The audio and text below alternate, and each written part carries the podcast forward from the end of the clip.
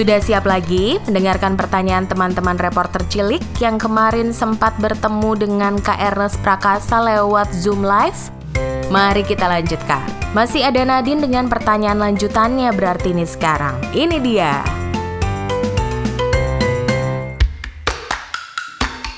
Saat umur berapa Kak Ernest menjadi sutradara? Aku menjadi sutradara waktu itu 2015, 33 tahun. Oh, terus apa judul film karya Kak Ernest yang Kak Ernest paling suka? Wah, susah pertanyaannya. Karena kalau bikin film tuh kayak ibaratnya kamu punya eh, anggota keluarga baru gitu, suruh milih mana yang paling disayang itu pasti susah. Eh, tapi kalau disuruh milih satu ya mungkin aku akan pilih eh, Cek Toko Sebelah. Kenapa? Alasannya karena Cek Toko Sebelah itu jalan ceritanya sangat dekat sama uh, keluargaku sendiri karena sampai saat ini sampai hari ini pun mamaku masih punya toko sembako jadi tema tema ceritanya itu sangat dekat sama keseharian aku itu yang membuat aku merasa ceritanya uh, jadi cerita yang paling aku suka kira gitu Nadine. Oh oke, okay. aku mau kenalan dulu sama Abi. Nadine makasih ya. Abi selamat sore. Abi tinggal di mana? Abi tadi belum kenalan soalnya. Nama saya Abi Arsena Dimiati, tinggal di Tangerang, umur 11 tahun. Oke, oke.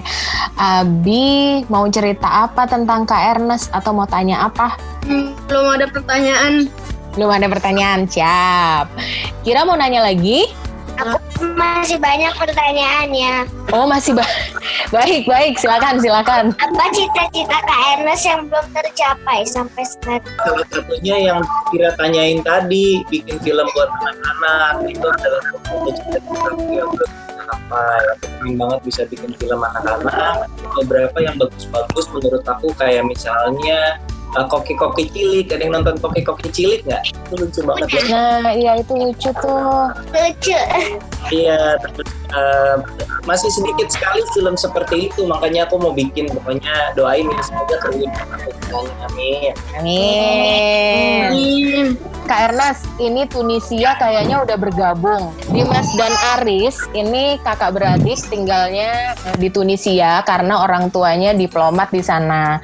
Terus uh, kemarin dia cerita-cerita juga soal situasi di sana. Dimas mana nih? Ke Yova dulu lah ya. Yova silakan. Mengapa Kak Ernest mau menjadi sutradara? Karena aku dari dulu seneng banget nonton film. Dari sejak kecil, dari sejak ya mungkin zaman aku kecil belum ada bioskop ya. Zaman aku bukan nonton bioskop belum datang ke bioskop untuk nonton. Mungkin baru mulai nonton bioskop SMP lah gitu. SMP, SMA sampai kuliah tuh nonton film. Jadi salah satu cara yang paling penting itu adalah banyak-banyak menonton film tapi jangan lupa nonton film sesuai jadi kalau misalnya nonton film yang nanti jalan ceritanya dan nanti teman-teman dapat hal yang belum seharusnya dipelajarin gitu jadi kalau nonton film jangan lupa dilihat dulu filmnya untuk usia berapa gitu ya kak.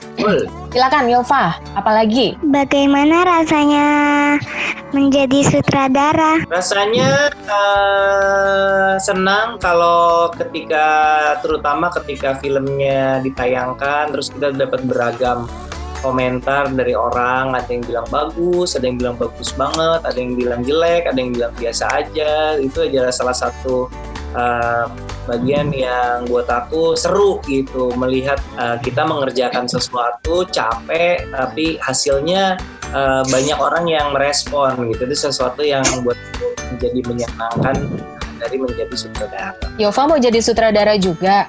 Enggak. Baik, Yova pengennya jadi apa? Sepertinya Yova kayak kepengen jadi princess. Princess. Oke okay lah. Kalau jadi princess tuh harus nyiapin apa ya, Kak ya? Oke, okay, siapa lagi yang mau tanya? Nah, nih dia nih kayaknya udah ada nih anak Tunisia. Hai, ini baru bangun, Dimas? Ya salah libur, Bu. Jadi baru Baik, baik. Oke, sekarang ada Pak Ernest Prakasa. Dia manggil gue ibu, jadi manggil Ernest bapak. Cuma Dimas yang manggil ibu di sini, Dimas sama Aris. Nah, itu dua-duanya manggilnya ibu. Oke, Dimas mau kenalan dulu, silakan. Oke, nama saya Dimas Enggar Perwakti. Saya tinggal di Tunisia.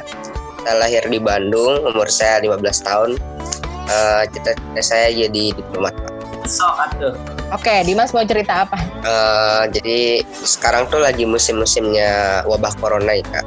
Nah, apakah wabah corona ini berpengaruh terhadap karir kakak? Gimana? Uh, sangat sangat bukan hanya aku, uh, semua orang di uh, teman-teman bayangin untuk membuat sebuah film itu orang yang terlibat banyak sekali. Kalau kita lagi syuting tuh mungkin bisa sampai 100 orang lebih yang ada di situ. Dari mulai sutradara, pemain, orang yang megang kamera, ngurusin lighting, sampai petugas catering, sampai driver, sampai yang bawa berbagai macam baju dan segala macam. Jadi ada banyak sekali orang yang bekerja di film ketika uh, film ini berhenti berproduksi yang terdampak pekerjaannya juga banyak sekali. Jadi uh, bukan hanya aku sebagai sutradara tapi juga keseluruhan orang film nggak ada yang bisa kerja sekarang. Jadi ya memang kondisinya cukup memprihatinkan. Kegiatan apa yang biasanya kakak lakukan kan biasanya kakak syuting terus misalkan jadi sutradara, menulis buku dan lain-lain.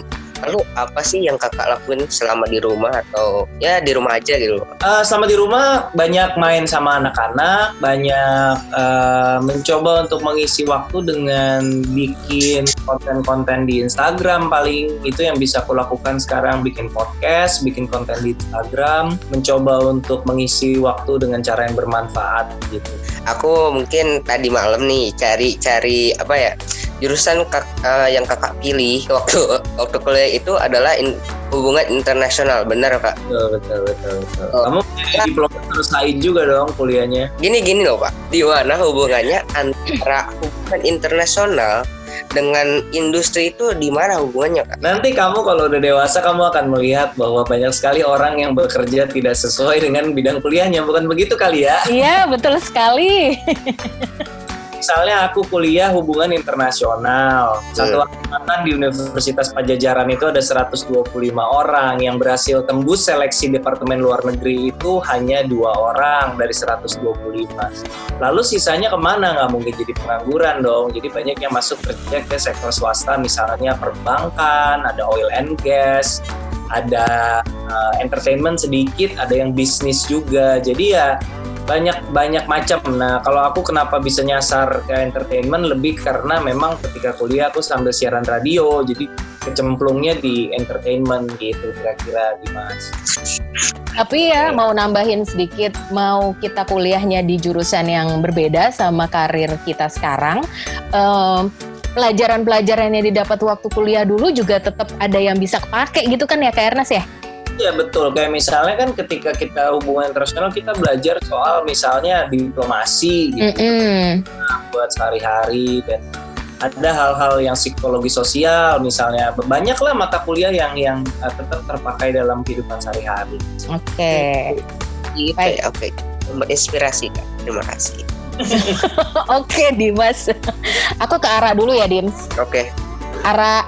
Ini aku langsung tanya aja ya kak. Ya silakan. Ya.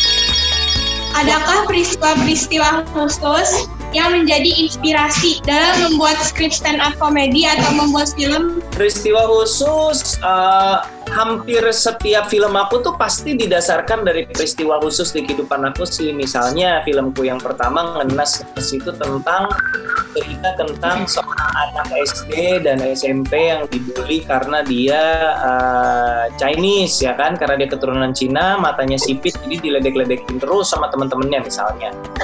Di film Cek Toko Sebelah aku cerita soal kehidupan uh, dua bersaudara anak dari seorang pemilik toko sembako itu juga sesuai dengan tujuan nyata karena mama toko sembako. Jadi ada banyak sekali peristiwa di kehidupan nyata yang uh, jadi bahan ceritaku dan mungkin buat teman-teman juga sama. Nanti kalau misalnya ada hal-hal di kehidupan nyata kalau memang menarik dicatat aja, ditulis. Siapa tahu suatu hari bisa jadi bahan ide cerita. Apakah itu buat buku, buat film, buat komik, buat video Instagram, video YouTube, apa pun itu uh, menurut aku kebiasaan menulis itu penting, baik sekali untuk kita uh, menjadi karya di masa yang akan datang.